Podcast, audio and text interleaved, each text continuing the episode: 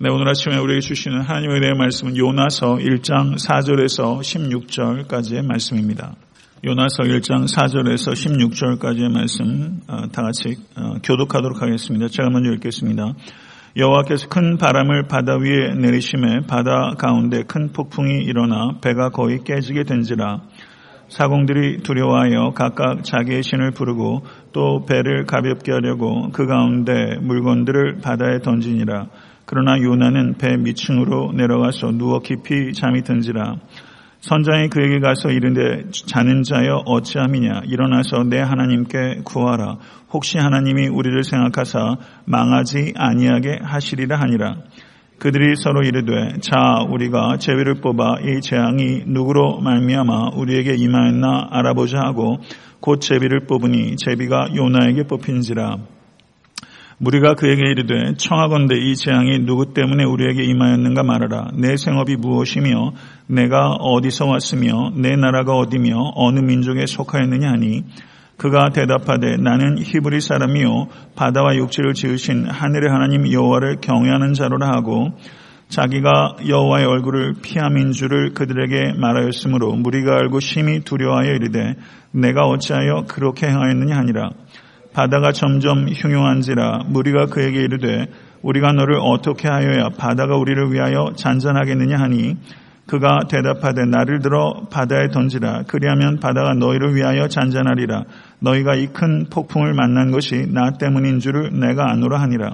그러나 그 사람들이 힘써 노를 저어 배를 육지로 돌리고자 하다가 바다가 그들을 향하여 점점 더 흉흉함으로 능히 못한지라. 무리가 여호와께 부르짖어 이르되 여호와여 구하고 구하오니 이 사람의 생명 때문에 우리를 멸망시키지 마옵소서 무죄한 피를 우리에게 돌리지 마옵소서 주 여호와께서는 주의 뜻대로 행하심이니이다 하고 요나를 들어 바다에 던짐에 바다가 뛰노는 것이 곧 그친지라 다 같이 그 사람들이 여호와를 크게 두려워하여 여호와께 제물을 드리고 서원을 하였더라. 아멘. 하나님의 말씀입니다. 어, 요나서는 그 다섯 개의 location이 기록 되어 있다고 말씀을 드렸어요. 다섯 개의 장소가 있습니다. 1장 아, 1절 3절은 이스라엘 땅 위에서 벌어진 일이고 오늘 본문 말씀 1장 4절에서 16절은 배 위에서 있었던 사건입니다. 그리고 1장 17절에서 2장 10절까지는 물고기 뱃속에서 있었던 사건이고 이렇게 location에 따라 요나서가 진행되고 있는 일종의 narrative다 이렇게 볼 수 있습니다. 하나님께서 요나에게 주신 명령은 일어나 저 큰 성읍 니느웨로 가서 그것을 향하여 외치라 라는 것이었습니다. 주일에 제가 이 말씀을 가지고 또 이야기했던 바처럼 요나의 불순종은 하나님의 말씀을 전부 다 불순종한 것은 아닙니다. 요나는 일어나 갔습니다. 그렇죠. 이스라엘 땅에 그들은 머물러 있지 않았습니다. 일어나 가는 순종을 했습니다. 그러나 요나는 니누웨로 가지 않고 다시스로 갔습니다. 다른 것들은 다 순종하겠는데 목적지만은 내가 결정하겠습니다. 이것이 요나의 논리고 요나의 생각입니다. 목적지만은 하나님께서 가타부타 못하십니다. 이것만은 내가 하겠습니다. 성도 여러분, 우리에게도 다시스가 있습니다. 다른 것은 하나님의 뜻대로 하겠지만 이것만은 내 뜻대로 하겠습니다. 하는 것이 우리의 다시스입니다. 그 다시스로부터 방향을 돌리실 수 있는 이 아침 될 수 있게 되기를 간절히 소원합니다. 그렇다면 요나가 왜 다시스로 그토록 가기를 원했는가? 니느웨로 왜 가기를 원치 않았는가? 이 요나는 하나님의 성품을 미루어 짐작컨대 니느웨에 가서 하나님께서 주신 계시대로 말씀을 전하게 되면 니누의 백성들이 혹여라도 회개를 하게 되면 하나님께서 용서하실 수 있다는 것을 이 요나는 두려워했던 것입니다. 그래서 요나는 니누의 사람을 만나기 원치 않았고 그리고 그들에게 설교하기는 더더구나 원치 않았습니다. 더더구나 설교를 듣고 그들이 회개하고 용서받는다는 것은 그야말로 생각조차 하기 싫은 끔찍한 일이었습니다. 요나가 생각할 때 니누의 백성들은 저주받아 멸망받아 마땅한 존재들입니다. 자기가 가서 니누에에서 사역한다는 것은 동족들로부터 전혀 칭찬받지 못할 일이 될 것입니다. 자기가 선지자로서 사역을 하는데 전혀 경력에 도움이 되는 것이 아닙니다. 그렇기 때문에 자기는 가지 않겠다는 것입니다. 하나님의 극률은 오직 이스라엘 백성들에게만 국한되는 것이지 하나님의 극률이 니누의 백성에게 베풀어져서는 안 된다는 매우 편협한 신앙을 가지고 있었던 것입니다. 다시스의 위치가 어디인가 지난주에 말씀드렸던 것처럼 정확한 위치는 불분명합니다. 그러나 다시스가 상징하는 것은 명확합니다. 다시스는 상상할 수 있는 낙원과 같은 곳이 다시스입니다. 화려한 성공이 어, 펼쳐질 것 같은 미지의 이상향 그곳이 다시 있습니다. 그곳에만 가면 흥미진진한 일이 벌어질 것 같고 성공 가도를 달릴 것 같은 경력의 사다리를 타고 올라갈 수 있을 것 같은 그곳 그곳이 바로 다시 있습니다.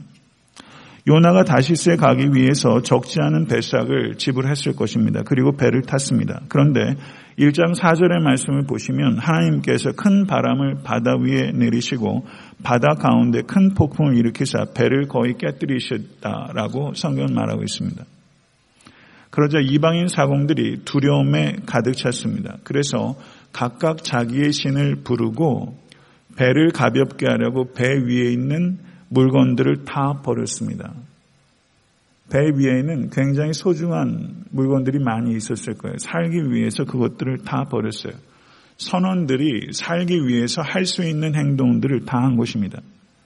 그런데 그때 요나는 무엇을 하고 있었습니까? 선원들을 도와서 짐을 바다에 던진 것도 아닙니다. 요나는 그때 배 밑으로 가서 쿨쿨 잠을 자고 있었습니다. 여기에서 매우 대비되는 두 캐릭터가 충돌하고 있는 것입니다. 배 위에서는 몸부림을 치는 선원들이 있고 배 밑에서는 몸을 눕혀 자고 있는 요나가 있는 것입니다. 이렇게 두 개의 매우 상극적인 캐릭터가 지금 배 위에서 그리고 배 밑에 있게 되는 것입니다. 6절 말씀을 보시면 선장이 요나에게 말합니다. 자는 자여 어찌함이냐. 요나서는 14개의 질문들이 있습니다. 선장이 요나에게 던진 이 질문이 14개의 질문들 가운데 첫 번째 질문입니다. 하나님의 선지자로서 깨어 있어야 되는 사람은 요나였습니다. 그런데 이와 같이 급박한 상황 속에서 요나만 잠들어 있습니다. 이방인 선장이 오히려 요나 보고 하나님의 선지자에게 어찌하여 자고 있느냐라고 말하고 있습니다. 여기에서 행동하는 사람들은 요나가 아니라 선원입니다. 여기에서 요나는 행동하지 않고 반응하고 있을 뿐입니다. 액트하는 사람들은 선원이고 요나는 리액트만 합니다. 무슨 말인고 하니 요나는 잠을 깨우면 일어나고 질문을 던지면 대답하는 식으로 리액션만 하는 매우 수동적인 자세를 보이고 있는 것을 우리가 볼 수 있게 됩니다. 선장에 이어지는 말을 보시기 바랍니다. 일어나서 내 하나님께 구하라. 혹시 하나님이 우리를 생각하사 망하지 아니하게 하시리라. 성도 여러분, 요나는 참 신이신 하나님을 섬기는 하나님의 선지자입니다. 이방인 선장은 거짓 신을 섬기는 사람입니다. 그런데 지금 거짓 신을 섬기는 이방인 선장이 참 신을 섬기는 선지자에게 기도하라고 요청하고 있는 매우 역설적인 상황이 지금 여기에 기록되어 있다는 것입니다. 심지어 선장은 기도를 하면서 뭐라고 말합니까? 혹시 하나님 우리를 생각해서 망하지 아니하게 하시리라 라고 말하면서 자기가 기도하면 기계적으로 구원을 얻는다고 말하는 것이 아니라 혹시 하나님께서 우리를 구원하실 수 있지 않겠느냐라고 말하면서 이방인 선장은 기도를 하는 사람인 동시에 매우 겸손한 사람입니다.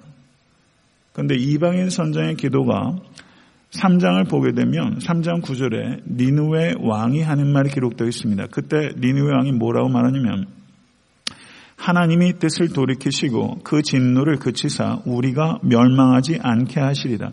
그렇지 않을 줄을 누가 알겠느냐. 이방인 선장의 말과 니누의 왕의 말이 굉장히 비슷해요. 니누의 왕이 니누의 백성들에게 모두 배옷을 입고 회개하라고 촉구하면서 우리가 회개하면 하나님께서 우리를 구원하시리라 이렇게 말한 것이 아니라 우리가 회개하면 하나님께서 우리를 구원하실 줄 누가 알겠느냐. 니네의 왕의 기도는요, 굉장히 겸손한 기도예요. 이방의 왕이 그리고 이교도들의 기도가 얼마나 경건하고 겸손한지 몰라요. 거기와 대비되는 이 하나님의 선지자, 이 요나의 태도를 한번 보세요. 이게 얼마나 역설적입니까? 이방인 선장과 이방인 왕은 아웃사이더입니다. 외부인이라고 말할 수 있어요. 요나는 내부인, 인사이더입니다. 인사이더예요. 이스라엘 사람은 인사이더, 내부인이에요.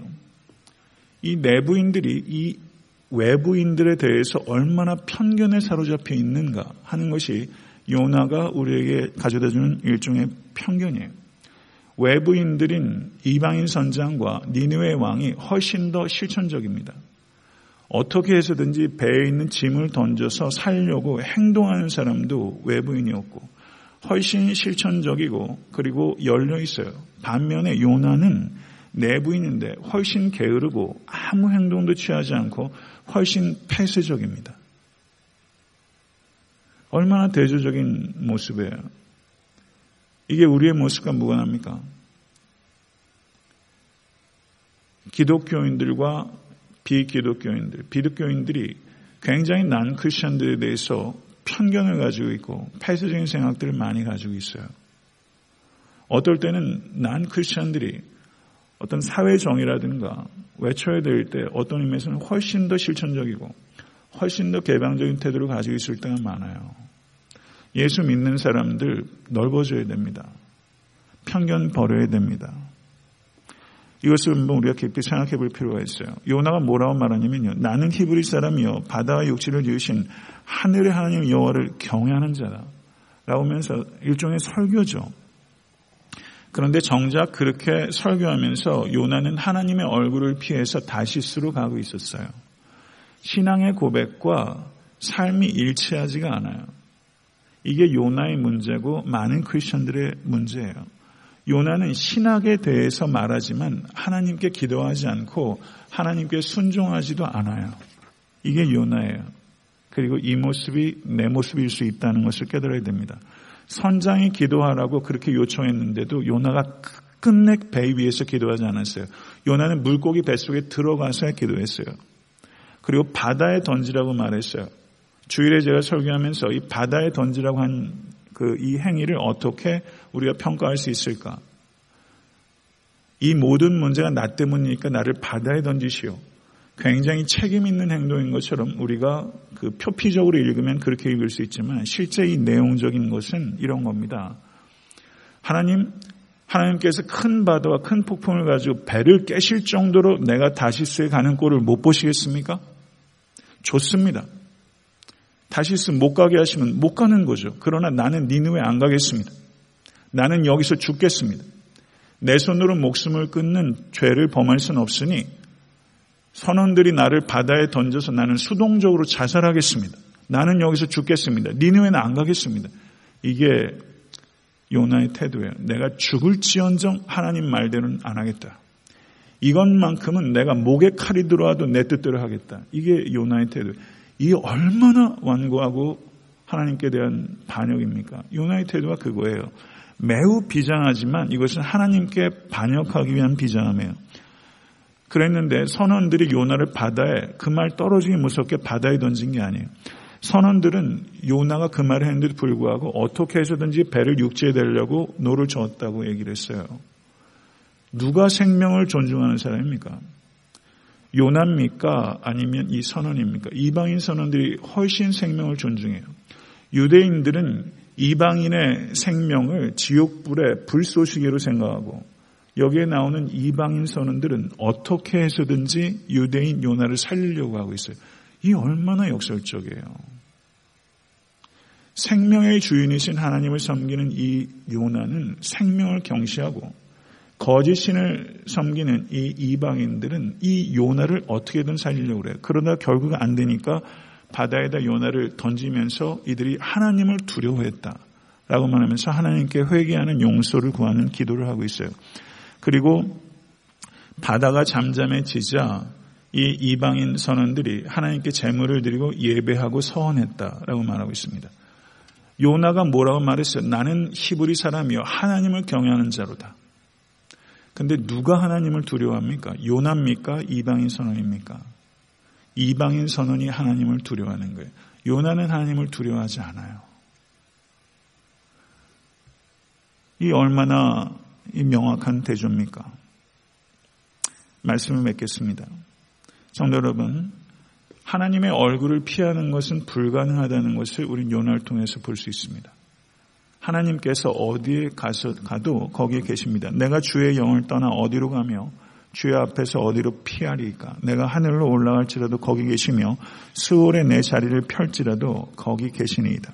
내가 새벽 날개를 치며 바다 끝에 가서 거주할지라도 거기서도 주의 손이 나를 인도하시며 주의 오른손이 나를 붙드시리이다. 아멘. 믿으세요? 하나님의 얼굴을 피할 수 있는 곳은 없습니다. 오늘 하루도 하나님의 얼굴을 구하실 수 있는 모든 권속되실 수 간절히 바랍니다. 목적지를 내가 정할 수 없습니다. 목적지를 다시스로 내가 정할 수 없어요. 하나님께서 우리에게 주신 목적지가 있어요. 여러분의 니느웨가 있고 저의 니느웨가 있어요. 성공한 인생은 다시스에 가는 게 아니에요. 거기에서 화려한 성공을 할 수도 있어요. 그러나 그것은 세상적인 성공이에요. 필경은 망하는 길입니다. 필경은 망하는 길. 그러면 성공한 인생은 어디예요? 소명의 자리에 가는 거예요. 니누에 가는 거예요. 여러분의 삶이 다소 돌아갈지라도 니누에를 가고 있습니까? 아니면 직진해가지고 다시스로 가고 있습니까? 다시스로 가고 있습니까? 니누에로 가고 있습니까? 여러분의 하는 사업도 여러분이 꿈꾸고 노력하는 모든 것들이 결국은 방향성의 문제입니다. 잘못된 방향으로 승승장구하면 그것처럼 위험한 게 없어요. 되돌아오려면 굉장히 많이 돌아야 돼요. 잘못된 방향으로 빨리 가는 것 너무 위험합니다. 바른 방향으로 가실 수 있게 되길 간절히 바라고 더딜지라도 바른 방향으로 가세요. 니누에로 가야 됩니다. 소명은요, 그 부패 식당이 아니에요. 소명은 메뉴판에서 내가 고르는 게 소명이 아니에요. 우리가 하나님을 믿는 것이 내가 선택하고 이것 잘 되게 해달라고 하는 게 신앙이 아니에요. 그건 신앙이 아니에요. 내가 선택하고 잘 되게 해달라는 것을 기복신앙이라고 그래요. 소명은 내가 옛날에 어렸을 때 이 번데기 먹은 게 돌려가지고 딱 찍으면 이런 식으로 내가 골라가지고 이거 잘 되게 해달라고 하는 게 아니라 하나님께서 나에게 택정하신 바가 있고 그것에 따라서 내 삶을 헌신하는 것이 성도의 삶입니다. 오늘을 살아가실 때 소명에 입각해서 사십시오. 그래야지 의미가 있는 것이고 그래야 삶맛이 나는 것이고 그래야 진보가 있습니다. 모쪼록 그런 성도의 삶을 살아가신 모든 권속 되실 수 있게 되기를 우리 주 예수 그리스도 이름으로 간절히 축원합니다. 주기도문으로 예배를 마치겠습니다.